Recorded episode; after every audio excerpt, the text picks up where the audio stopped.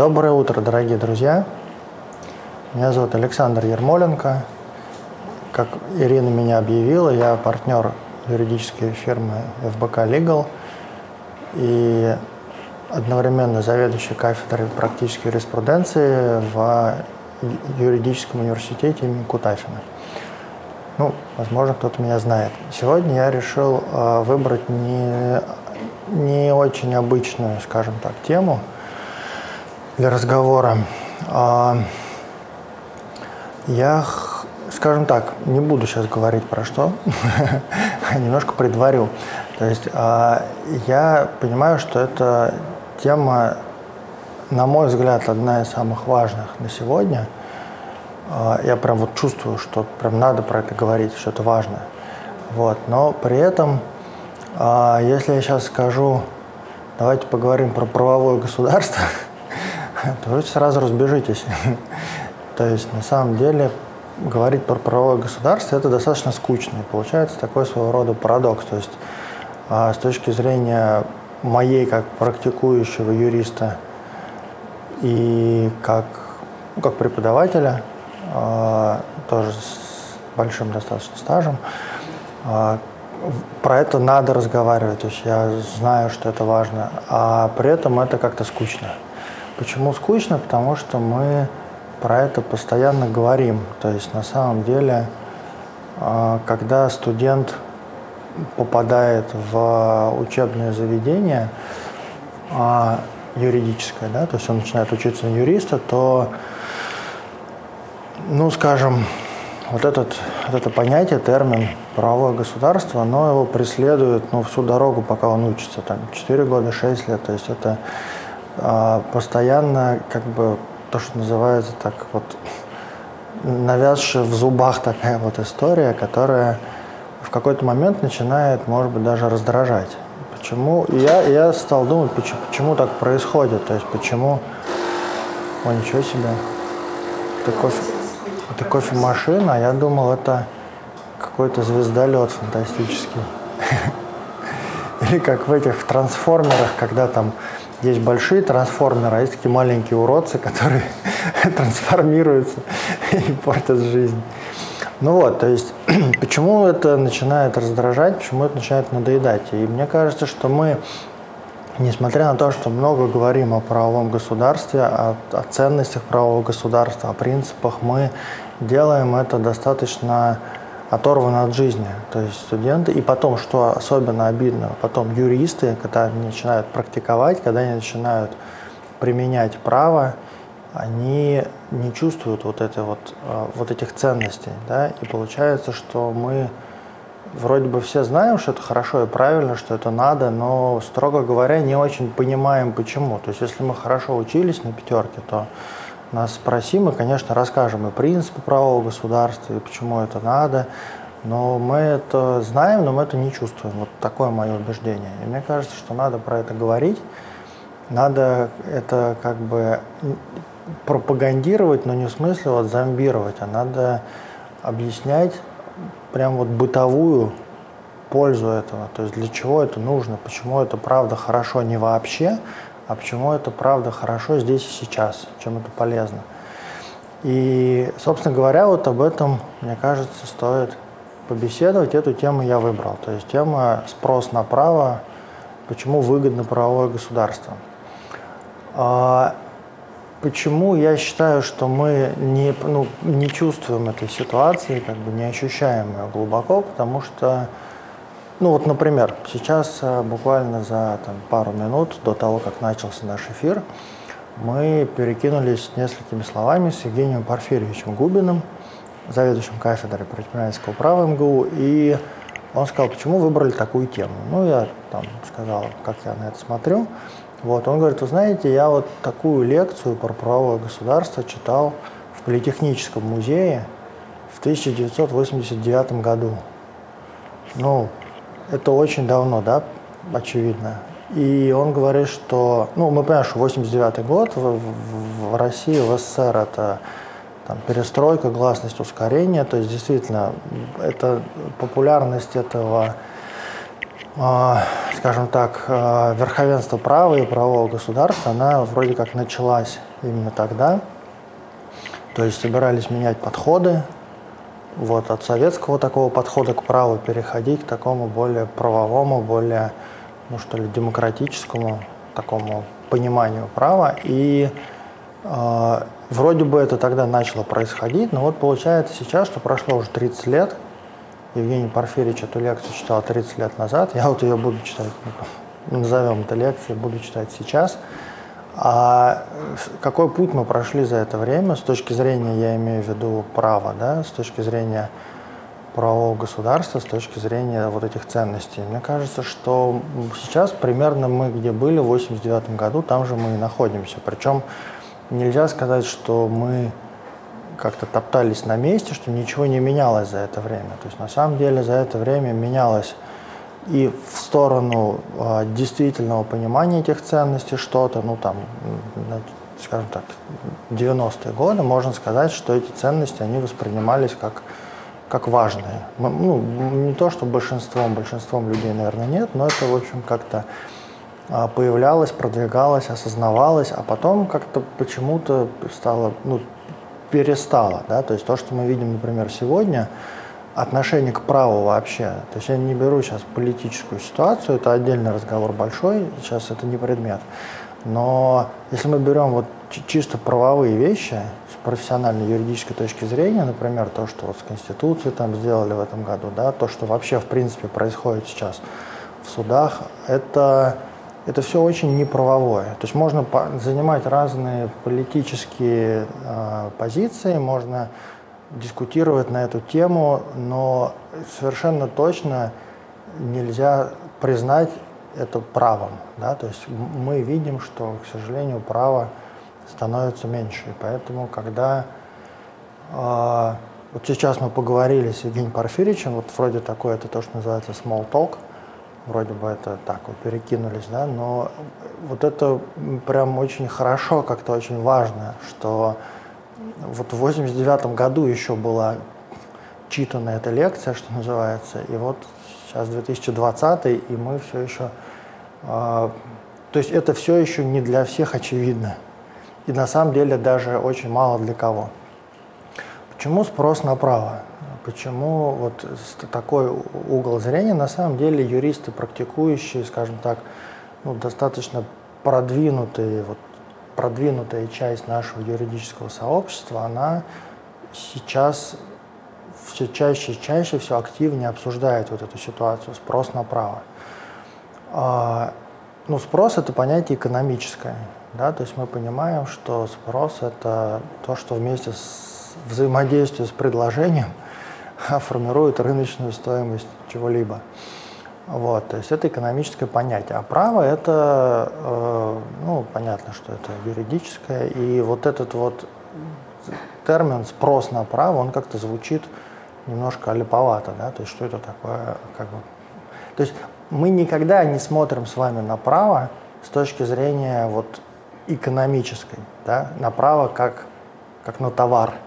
То есть что такое спрос на право? Это значит, что оно продается, покупается, да? Это как-то диковато звучит, но и на самом деле, конечно же, оно не продается, не покупается, да, то есть, но в то же время оно в определенном смысле является товаром, да, и я бы хотел как раз поговорить, разобраться в том, что же, что же продается здесь. Для того, чтобы понять, что здесь продается, а как тут вообще появляется категория спроса, для этого важно поговорить о том, чем занимаются вообще юристы. Да, то есть, когда студент или там абитуриент или школьник, он хочет стать юристом, он представляет себе, э, не знаю, ну, допустим, что самое простое, это вот есть американские фильмы про юристов. Ну, а, они очень многие, ну, классные, правда, клевые, их интересно смотреть. И не юристам, и юристам сериалы есть, там, не знаю, Boston Legal, там, или что-нибудь еще такое, и вот мы там «Хорошая жена», и вот мы их смотрим, и у нас, и нам хочется стать юристом.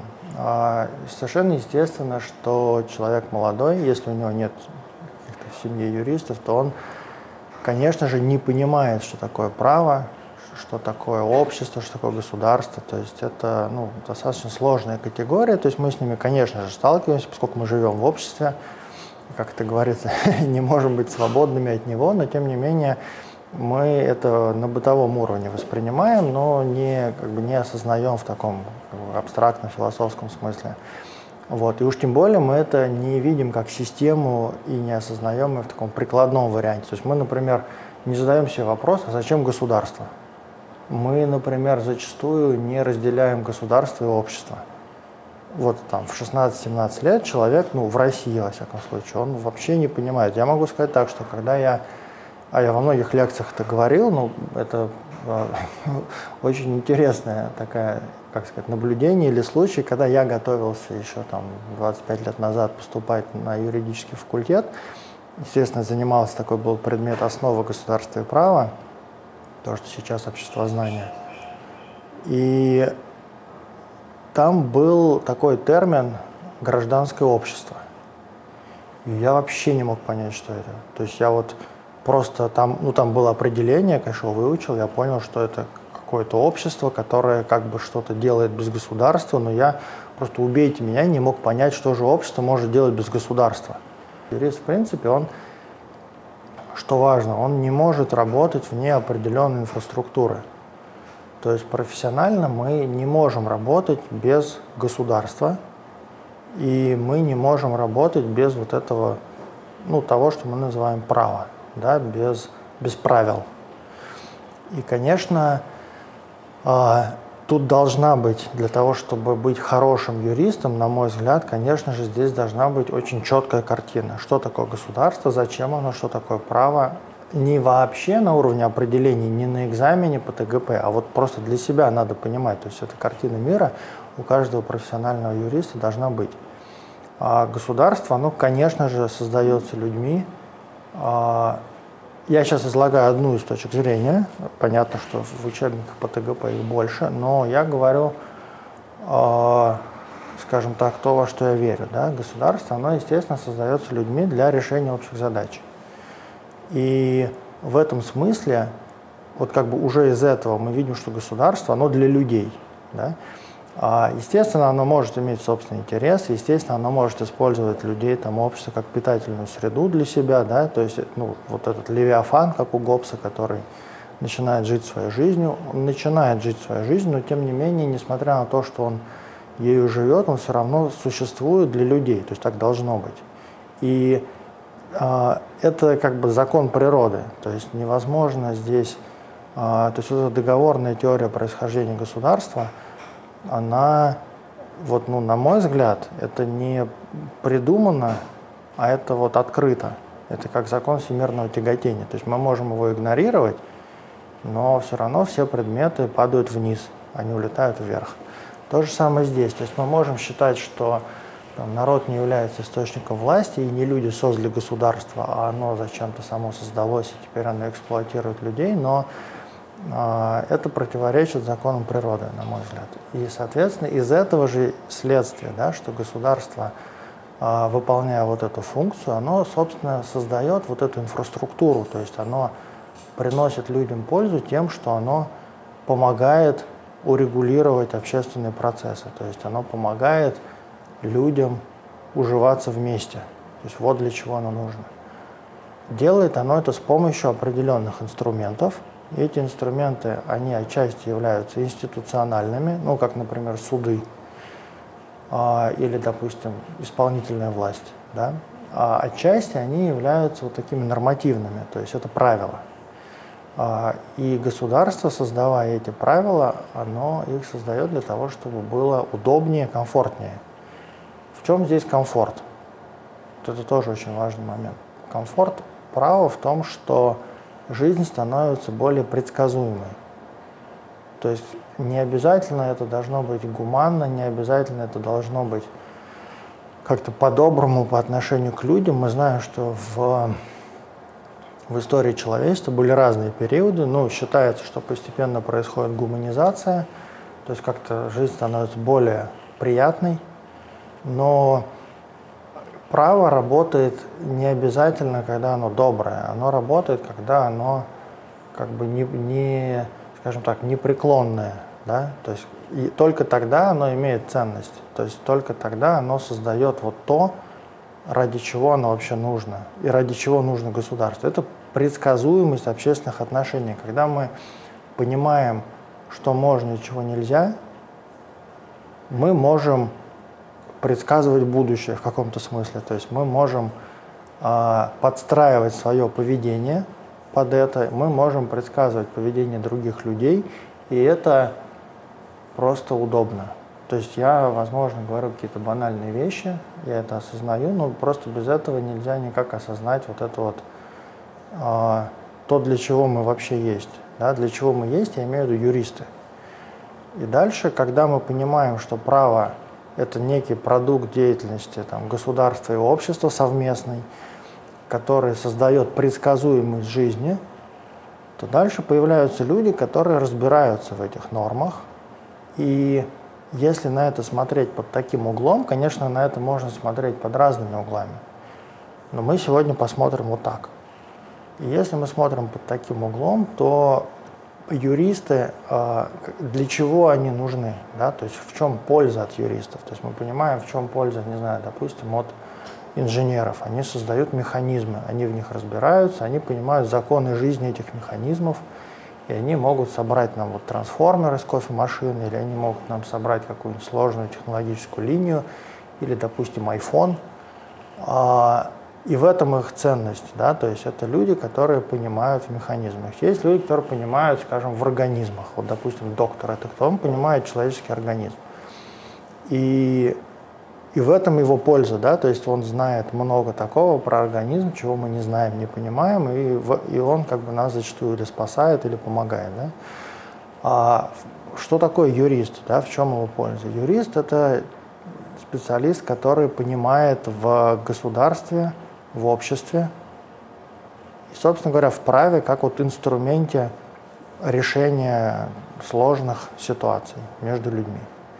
И в этом смысле юрист, когда к нему приходит человек, он же приходит к нему не зуб лечить, а он приходит и говорит, у меня конфликт с кем-то уже случился, либо намечается, либо, возможно, его не будет, но я бы хотел, чтобы его не было, поэтому давайте мы составим договор, например, то есть мы давайте урегулируем будущие конфликты, которые, может быть, будут, может, нет. И в этом смысле мы, я имею в виду как специалисты, да, как профессия, мы создаем для людей вот эту предсказуемость. То есть мы пишем договоры, таким образом мы, или там какие-то другие документы, да, мы создаем вот эту предсказуемость на будущее. Либо же, когда уже случился какой-то конфликт, чтобы он не превращался в э, в насилие, а, мы в социально приемлемых формах мы его урегулируем так, чтобы, ну, допустим, вот представительство в суде, да, одна из самых, вообще самые популярные практики в России на сегодня – это суды банкротства. То есть а, не так много юридических фирм, которые продают, не знаю, допустим, комплайенс какой-нибудь, но нет таких фирм, которые бы, не, ну или почти нет, которые бы не занимались судами банкротствами. А что такое суды банкротства? Это когда уже конфликт случился. То есть это когда уже э, мы прибегаем к помощи государства для того, чтобы или вернуть долги, или урегулировать какую-то уже сложную ситуацию. То есть это уже как бы болезненная ситуация. Да? И тут юрист нужен для того, чтобы сделать это менее болезненным. Опять же, с помощью своего инструмента, с помощью права и Здесь, опять же, нужна вот эта вот предсказуемость. То есть мы людям продаем спокойное будущее, понятное, а, в котором они понимают, что если повести себя так, то у них будет вот это, а если наоборот, то у них будет что-то другое. А, и юрист, зная, как работает государство, понимая, как работает каждый отдельный человек, как индивидуум на уровне психологии, понимая, как работает совокупность людей – как общество, различные группы людей, общественный интерес. Вот понимая вот в этом вот во всем, юрист создает для своего клиента вот эту предсказуемость. А, и если смотреть на это вот таким вот образом, то тогда мы подходим вот к, к очень важному пониманию. А, если для большинства людей, вот как бы, ну, для людей просто, да, право и правовое государство, то есть предсказуемое государство, государство, которое живет по праву, по законам, это очень удобно, то есть это просто, ну, мы так никогда не жили, поэтому мы, если по ГОПСу, то мы вот в этой а, войне всех против всех, ну, как бы барахтаемся и уже привыкли. Но, в принципе, если от этого уходить к правовому состоянию общества, это правда очень удобно. То есть те общества, которые смогли это у себя наладить, а, они живут более комфортно. Это просто так и есть. А, и поэтому для людей это ну, приятно, удобно. Поэтому мы зачастую, если можем уехать куда-то из России, то мы стремимся уехать. Почему? Потому что там более понятно, более комфортно. Но для юристов э, эта ситуация, она просто жизненно важная. То есть если мы говорим, что отсутствие правового состояния людям в целом, ну, скажем, обычным людям, да, а, создает просто дискомфорт и неудобство. Но поскольку к этому можно претерпеться, с этим тоже можно жить. То для юристов отсутствие правового состояния общества это, то есть оно нас просто лишает профессии. То есть оно нас лишает вот этого инструмента. Как это происходит? А, это очень просто. Приходит клиент и говорит, «А, я хочу, например, что-нибудь построить ну, допустим, в Москве. И по идее должно быть как? Есть же правила, как строить в Москве. Он не знает этих правил, а юрист знает. Юрист ему рассказывает, что нужно сделать, какие оформить документы, какие провести экспертизы, куда это все подать, как это потом поправить, если попросят, ну и там строить. Да? То есть вот эта вот вся часть, она, в общем-то, написана, и в ней можно разобраться. Но э, мы все прекрасно понимаем, что, ну, например, у нас в России это не так. То есть недостаточно, например, чтобы открыть банк, недостаточно просто подать документы в центральный банк и там, иметь капитал, который требуется в соответствии с законом о банках и банковской деятельности. Чтобы начать строить, недостаточно иметь деньги на эту стройку, иметь подрядчика и собрать все необходимые документы. И этот перечень ситуаций можно продолжать очень долго. То есть мы понимаем, что всего этого недостаточно. И поскольку это, э, этого как бы мало, то кроме законов есть что-то еще. То есть есть еще другие отношения, которые тоже строятся по определенным правилам, но поскольку эти правила, они как бы не написаны, то э, на них сложно опираться. И получается у нас ситуация такая, что законы соблюдаются не в полной мере, а есть еще неписанная часть, которая тоже то соблюдается, то не соблюдается. Здесь мы оказываемся в целом как, как граждане, как люди, живущие здесь и желающие что-то построить или открыть банк, мы находимся в, в ситуации непредсказуемости. А, это неудобно. Но как юрист – а, как юристы, мы находимся в ситуации еще и невозможности помочь. То есть это примерно как, а, то есть приходит человек и говорит, что нужно? Ты говоришь, документы нужны такие. Этого достаточно? Ты говоришь, не факт. Он говорит, ну в смысле не факт. А как надо? Ты говоришь, ну надо еще, наверное, с кем-то пообщаться, возможно, что-то еще спросят, попросят. А, возможно, какая-то коррупция будет. Ну, тоже запросто это может быть. И в этой ситуации, с одной стороны, человек не может быть уверен, что он может открыть этот банк, хотя у него есть деньги, достаточное количество. И в то же время юрист не может ему помочь, то есть юрист не может ему а, как бы пообещать, что если он будет делать все правильно, то у него все будет хорошо, потому что это правда не факт.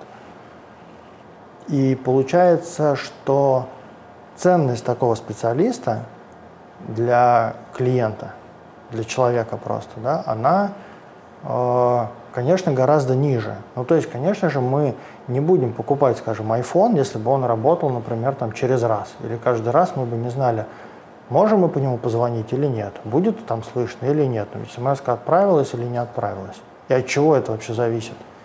Да, то есть мы а, в, в целом покупаем а, то, что, то, что работает.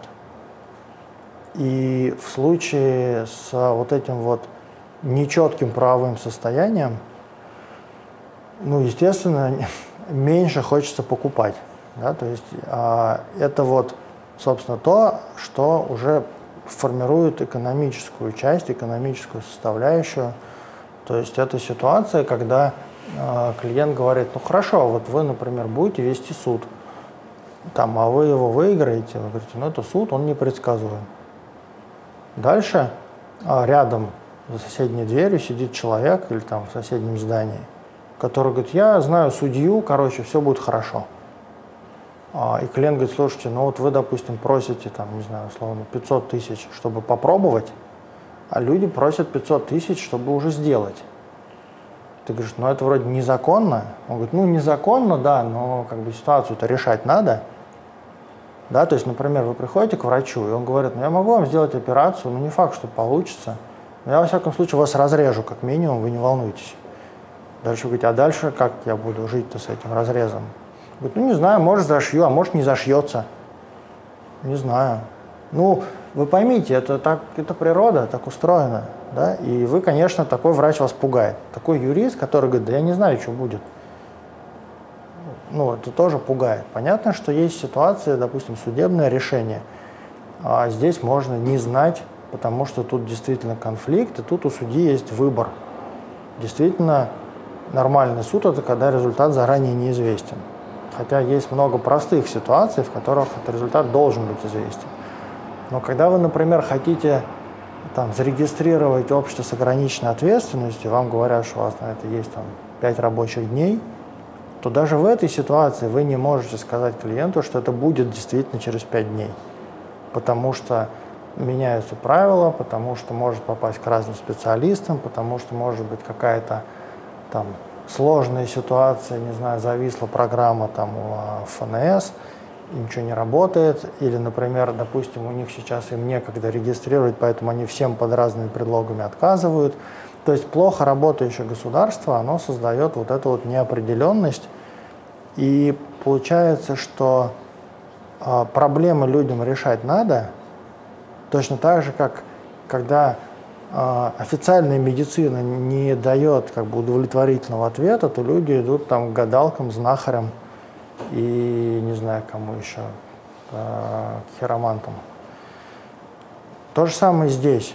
То есть, когда нет определенности в правовой плоскости, когда право очень некачественное, то есть не дает вот этого самого главного уверенности в будущем, то начинает расцветать параллельный рынок, ну там, назовем его коррупция, назовем его там, я не знаю, решалы, вот как Сереж Савельев выступал в Минске. То есть, э, и это, ну, как бы параллельный рынок коррупционных услуг – который, в общем-то, по большому счету убивает, убивает, убивает рынок права.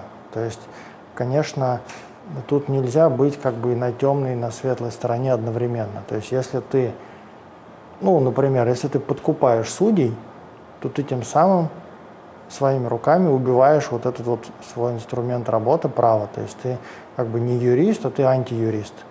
Потому что подкупать судей – это антиправо. То есть даже если ты локально сегодня решаешь проблему клиента или свою проблему, то стратегически ты как бы портишь не только себе, а вообще всем все и надолго.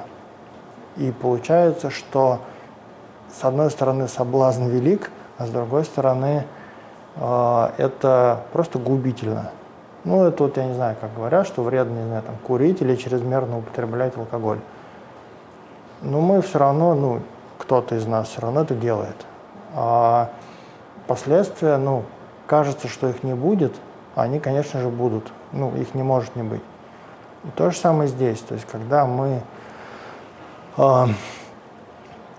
предлагаем людям вот такую предсказуемость, ну, я говорю, мы, на самом деле, как бы я себя не имею в виду в данном случае, вот, когда мы предлагаем людям неправовое решение проблем, а, мы убиваем вот эту определенность на будущее.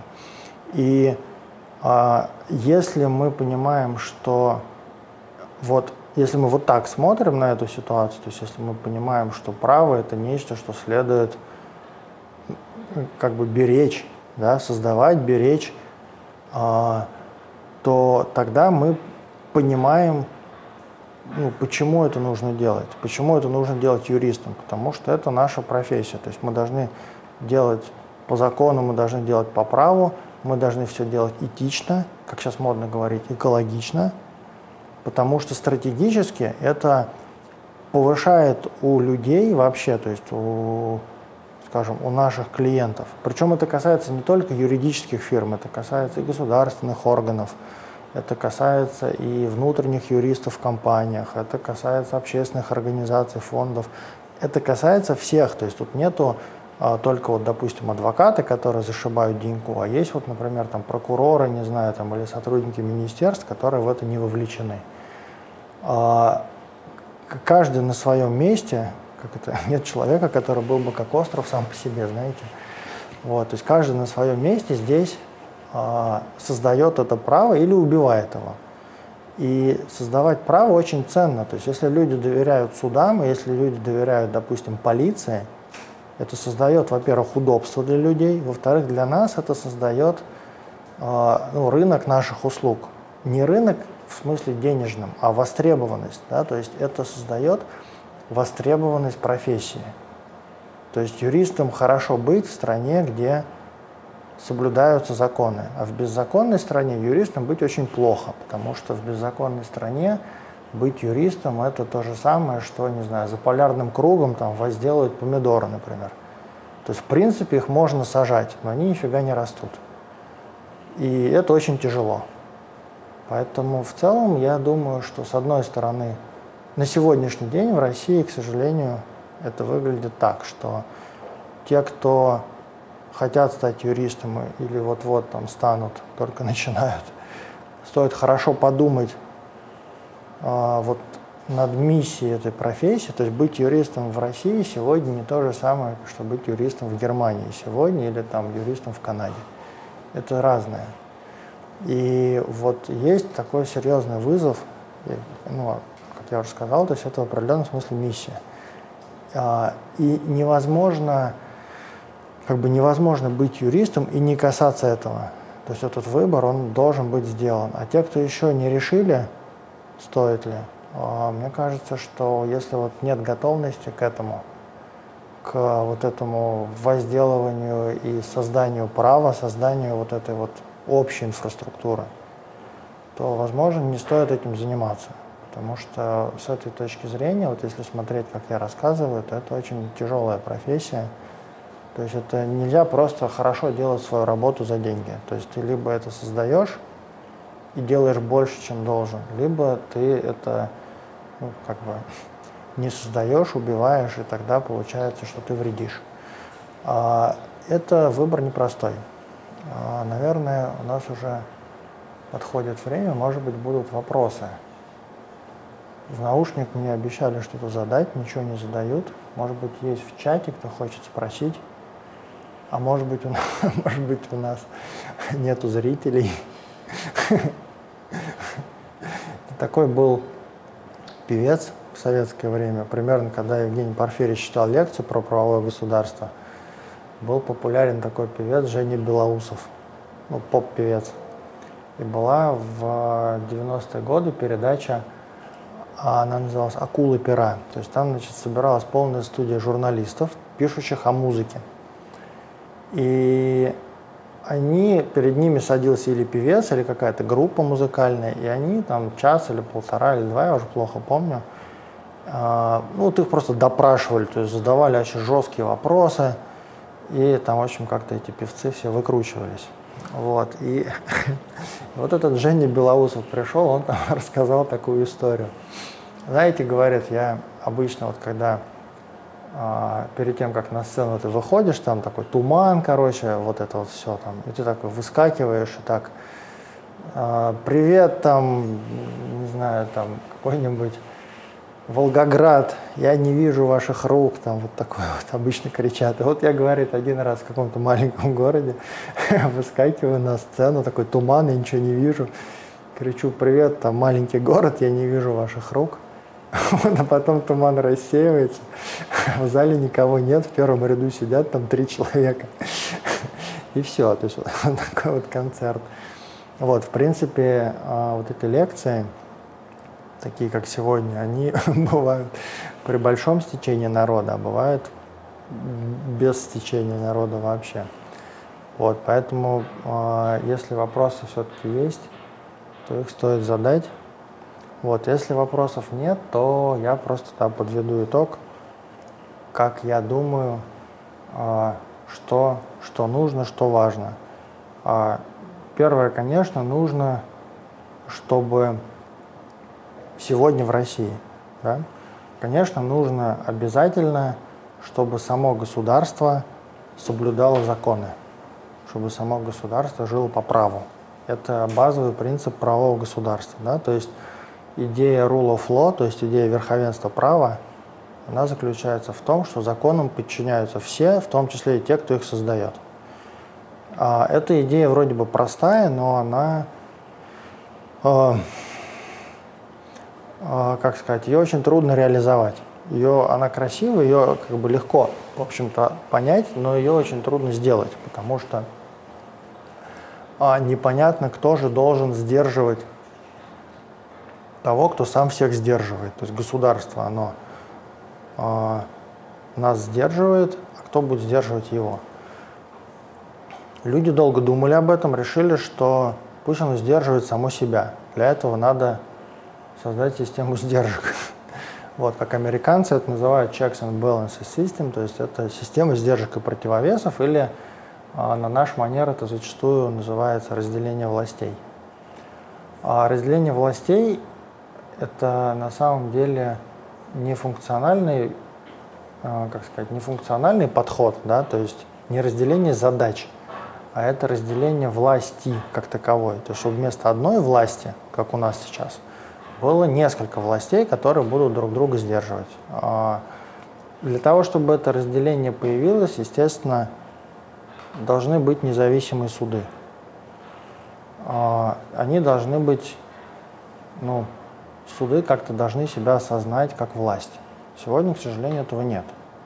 Поэтому, когда их о чем-то просят или когда им что-то приказывают, как это, знаете, в гангстерских фильмах, я тебя не спрашивал, я тебе говорил. Вот когда им что-то говорят, ну, они зачастую просто делают.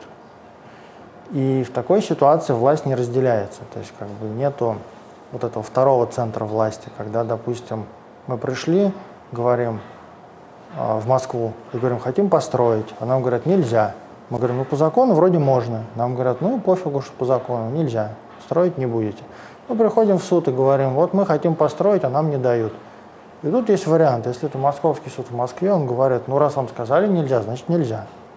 Это то, что очень часто происходит сегодня. Либо суд говорит, в смысле нельзя.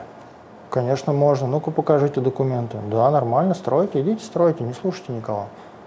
Вот в этом случае мы говорим, что суд – это власть. Да? И, и главное, если мы потом можем, то есть не просто он сказал, идите стройте, а когда мы говорим, э, можно строить, они говорят, да. Мы говорим, а нам не дают по-прежнему. Говорят, так, кто не дает, ему бошку оторву. Кто не дает строить? Так, что там? Это, это градостроительная земельная комиссия? Ну-ка идите к суда. Что это такое происходит? Я сказал, строить можно, я суд. Да? И, и тогда они говорят, да, да, пусть строят, ладно, что вы так возмущаетесь. Мы просто что строите, да. Тогда можно говорить, что суды это власть. Как только появляется вот эта вот независимая еще одна власть, которая может, к которой можно прибегнуть, а, очень быстро наступают очень сильные улучшения. Причем говорят, вот, как это должно быть, где взять идеальных судей, чтобы они были честными, а где взять вообще умных, столько людей, столько вообще их и нету у нас и так далее. Это все полная фигня, конечно. То есть на самом деле важно, чтобы они были независимы. Они могут быть любыми. Система разделения властей, она не строится из идеальных людей, гипербореев, как сейчас пишут, со светлыми лицами. Идея разделения власти заключается в том, что злые и неумные люди должны контролироваться злыми и неумными людьми. Они могут быть и умные, и добрые тоже, но это не так важно. Главное, чтобы они были независимы друг от друга, и главное, чтобы у них была и у тех, и у других власть. Та же история с законодательной властью, с парламентом. Пока он оформляет то, что ему приносят из правительства или из администрации президента, конечно, нельзя говорить о нем как о центре власти. Но как только он появляется как центр власти, он тут же начинает сдерживать порывы власти исполнительной. К сожалению, на сегодняшний день у нас все действительно собрано в одних руках. И именно поэтому мы прям сегодня можем это видеть. То есть это происходит на наших глазах в последние, там, не знаю, 10 лет. Как умирает право, то есть как только в одних руках собирается вся власть, право теряет свою ценность. То есть оно по-прежнему нужно людям, но люди не имеют механизмов, чтобы его, как бы, чтобы его запустить, это право. И начинается произвол. И то, что мы сейчас видим зачастую, когда, например, ну, допустим, вот эту тетеньку судили журналистку Светлану как Прокопьеву, да, человек написал колонку. Ну, просто написал колонку. Ему говорят, все, будешь сидеть в тюрьме. Потом что-то там какая-то возня, там какие-то общественники, что-то такое. Говорит, ну ладно, в тюрьме сидеть не будешь, заплатишь 500 тысяч штрафа. Блин, за колонку, что в колонке написала, что э, государство не дает людям вести нормальную политику, и поэтому начинается терроризм. Я говорю, ты оправдала терроризм, давай 500 тысяч. Это право? Что это за суд такой, который это право применяет? Ну, этот список, это просто то, что мне сейчас пришло в голову. Мы за последние лет пять можем таких случаев набрать, я не знаю, там десятки просто. Как умирает право? Оно умирает так, что суд не является властью, и поэтому суд не может ее оправдать. Мы видим же, да, что по всем ситуациям, где люди были не виноваты в последнее время, ну там, не знаю, кроме Голунова, ну там до суда не дошло, да, мы видим, что просто всем говорят, ну ладно, условный срок, или да, небольшой срок, а чего, нормально. Компромисс? Здесь не может быть компромиссов никаких. С какой стати компромисс? Если человек ничего не делал незаконно, если человек не делал ничего общественно опасного, какой нахрен компромисс? И судья не может, судья не может сказать, слушайте, да она же, похоже, вообще не виновата ни в чем. Если человек к ней попал в определенном порядке, я не знаю, как это за кулисами происходит, сейчас не буду комментировать, но тем не менее мы видим просто, что судья не может его оправдать. Поэтому оправдательных приговоров очень мало. То есть как бы хватают хорошо, отводят к судье хорошо, а оправдывают плохо. Почему? Просто потому, что суды не власть. Вот так, конечно же, не должно быть. Как только мы увидим, что суды начинают становиться властью, причем не сначала хорошие законы, а потом уже суды и власть, а наоборот, сначала появляются независимые суды, а потом постепенно появляется хорошая судебная практика и хороший закон. А, ну, вот, вот, собственно, вот это вот путь. То есть это то, то, то, что если это начнет происходить, то ситуация начнет оздоравливаться. Если происходить этого не будет, то, ну, вероятно, через, там, сколько, через 30 лет будет э, кто-нибудь такой же вот молодой и задорный, как я, читать такую же лекцию, а я буду, как Евгений Порфирьевич говорит, да, помню, в 2020 году пытался эту идею внедрить, давай, сынок, теперь твоя очередь.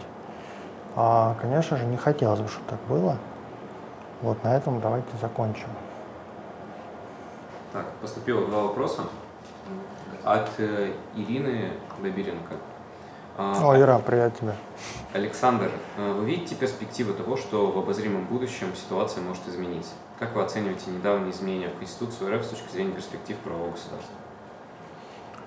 Ну, я бы так сказал, что э, с точки зрения, с конца, с точки зрения перспектив правового государства, я думаю, что эти изменения как таковые, если брать их текст, то они почти нейтральные. То есть на самом деле я, поскольку преподавал 18 лет конституционное право зарубежных стран, я могу сказать, что а, ну и диссертацию писал, короче, занимался зарубежными конституциями. В конституциях зачастую пишут такое, что вообще не приведи Господи.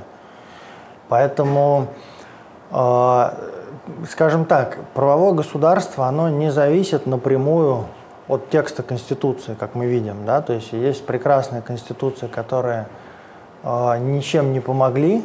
Вот, например, в Германии Веймарская конституция да, 19 года, она была прекрасная. Но пришли нацисты все равно. А, и поэтому сам текст, э, особенно вот эта норма, там, что Путин может править еще там, да, там, 3017 года, это в принципе не так важно, потому что эта норма, она как бы, ну, теряет смысл, как бы уходит вместе с Путиным, да, там не знаю, когда он уйдет, но э, факт тот, что норма уйдет вместе с ним, то есть ее нельзя будет дальше, она не будет иметь последствий, то есть она э, последствия, на мой взгляд, очень негативные, они связаны не с самим текстом, то есть не с теми поправками, которые внесены, потому что мы во многих конституциях можем найти такие же вещи, то есть, ну, например, там, не знаю, э, то, что Верхняя палата парламента там, назначает судей, например, ну да, вот в Соединенных Штатах как бы, там, при, по предложению президента Сенат назначает, ну что. То есть это, это, ну, как бы бывает, в этом нет ничего такого катастрофичного. Катастрофично здесь другое. Катастрофично а, то, что если раньше мы как бы при слове Конституции начинали зевать, примерно до января вот этого года, то теперь мы начинаем просто истерически смеяться. То есть как бы мы полностью убили, то есть его и так почти не было этого уважения, скажем, интереса к Конституции. Но сейчас Конституция это просто нечто, э, ну не знаю, над, над чем надругались, да, то есть это как бы просто, ну как бы вообще уже слушать Конституцию. Это вот так вот, да, то есть вместо того, чтобы как-то это дело популяризировать и э, пытаться людей настроить на какой-то серьезный лад по отношению к Конституции и там, к правам человека, к принципам, там, к разделению властей, к равенству перед законом, судом, э, к свободе слова, мы, наоборот, э, настроили людей еще более несерьезно. То есть ценность Конституции и прав человека в глазах а, и принципов конституционных, да, в, в глазах вот людей, общества, на мой взгляд, совершенно вот прям убито. И поэтому, а это очень важно на самом деле, да, поэтому с точки зрения правового государства, конечно, то, что произошло, оно совершенно чудовищно, очевидно, но это не в тексте, а это вот как бы в действиях, это в отношении, да, это вот в самом вот этом вот странном референдуме, который не назывался референдумом, вот в этом вот там подсчете голосов там в течение недели, что-то вот какая-то электронная канитель, вот это вся, вот это вот все, оно а, вот это, мне кажется, губительно. То есть не сам текст, а вот подход. Подход. Это, конечно, все очень плохо, да. Вот. А вижу ли я перспективы? Дело в том, что а, ну, во-первых, конечно, хочется их видеть, да, потому что трудно, как я уже сказал, там, там, на вечной мерзлоте работать как бы и не иметь никакой надежды. Поэтому это просто чисто психологически как бы людям, ну, нормальным юристам хочется как бы защититься, да, хочется верить, что все будет хорошо. Поэтому в этом смысле это, конечно, первично, потому что на сегодня немногое указывает на то, что все будет хорошо. Но я хочу сказать, что, во-первых, а, изменения зачастую происходят, а, вот как это самое говорят, час перед зарей, это самый темный час, да, то есть вот когда кажется, что уже вот все, короче, все, мы погибли, да, то дальше вдруг начинает как-то светлеть. А, например, в 85 году перестройка началась, она имела много разных последствий, но с точки зрения права, последствия были позитивные. То есть право стало больше на какое-то время. И э, это началось очень неожиданно. То есть, когда там помер Андропов, после него появился этот Черненко, который, по-моему, вообще уже там, ну, короче, очень был пожилой больной человек, и все на это смотрели. И, ну, то есть вообще не было никакой перспективы. Казалось, что, блин, не, ну этот-то вообще уже, если тот как бы был в сознании, ну, заболел, то этот уже болеет и как бы и не в сознании совсем, и как какой-то просто ужас, что происходит. И потом вдруг бабац, этот апрельский пленум, и понеслась. Никто не ожидал этого. А, и ну вот оно произошло, да, то есть такие вещи происходят, например, там, не знаю, реформа Александра II, допустим, в России, да, они же тоже э, начались после ну, там, после Николая Первого, да, то есть и тоже вроде бы не ожидалось ничего такого позитивного в этом плане, я имею в виду в правовом, да, ну, как бы жизнь, она сложная штука, мы говорим только о праве. Вот, то есть, во-первых, изменения могут начинаться неожиданно. Но, естественно, с точки зрения там, э, марксистско-ленинского подхода, и если диалектически на это смотреть, они, конечно, должны готовиться. У меня есть ощущение, что изменения готовятся. То есть, действительно, э, происходит очень серьезное расслоение между вот как бы старым взглядом на жизнь и новым. И сейчас власть, она как бы вот у старого взгляда на жизнь. Вот все командные господствующие позиции, они заняты людьми со старым подходом. Ну, не все, почти все, да. И это не может быть иначе, да, то есть как бы это правовое государство, оно ну, там, должно жить внутри нас, оно как бы, если оно не живет, то не живет, то есть нельзя людям, то есть они не могут не делать что-то, чего они не знают, и не могут верить в то, чего они не видели. И поэтому люди, ну, как бы не могут прыгать выше головы. Поэтому сейчас это вот так. Но тем не менее, вот этот новый подход, новый взгляд на жизнь, он тоже формируется. То есть я не хочу сейчас говорить, как вот а, друг мой Андрей Гривцов часто говорит, что я вот уже, там, мы люди конченые, а вот новое поколение, оно все... Нет, я не считаю, что мы должны, а, ну, наше поколение, как минимум, да, должно снимать с себя ответственность за происходящее и ожидать, когда же новое поколение уже включится, начнет что-то делать. Нет. Но, тем не менее, это новое поколение, оно правда есть. То есть, правда, а, вот, допустим, а, я учился в школе в советской, да, и, в принципе, а, врезать под затыльник, допустим, ученику со стороны учителя, это было нормально.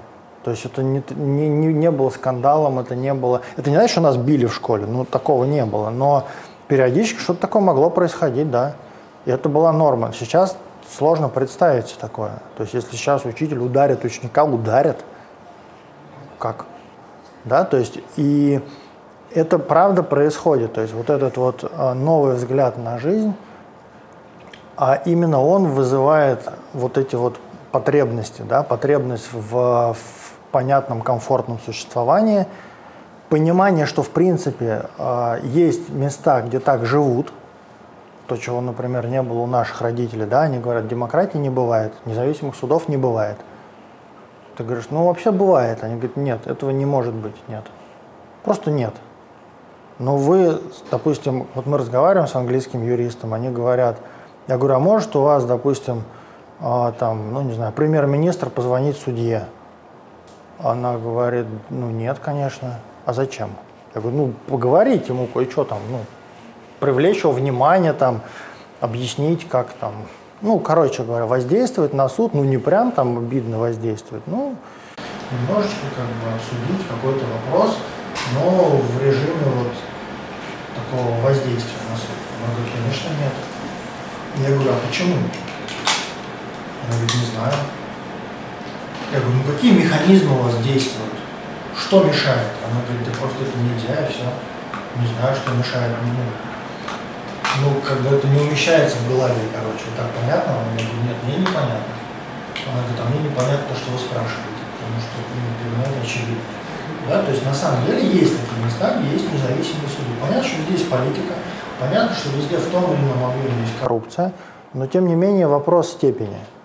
И мне кажется, что вот изменения, они как бы зреют не, вот не, в, не в праве вот как таковом, не в новых текстах Конституции или законов, они зреют просто в людях. То есть когда будет больше людей, которые... И, и их становится больше, да, просто уходит поколение, и приходит поколение. И мне кажется, что здесь есть позитив. Другое дело, что идеи должны жить, да, то есть идеи должны передаваться поколение к поколению, чтобы новые поколения имели просто эту инструкцию, да, чтобы они понимали, что Конституция это не какая-то вот эта стрёмная книжка, по которой можно топтаться, а чтобы они понимали, что это инструкция для жизни. Это инструкция, как прожить долгую, здоровую и счастливую жизнь. Вот что такое Конституция. Если люди это понимают, они будут это использовать.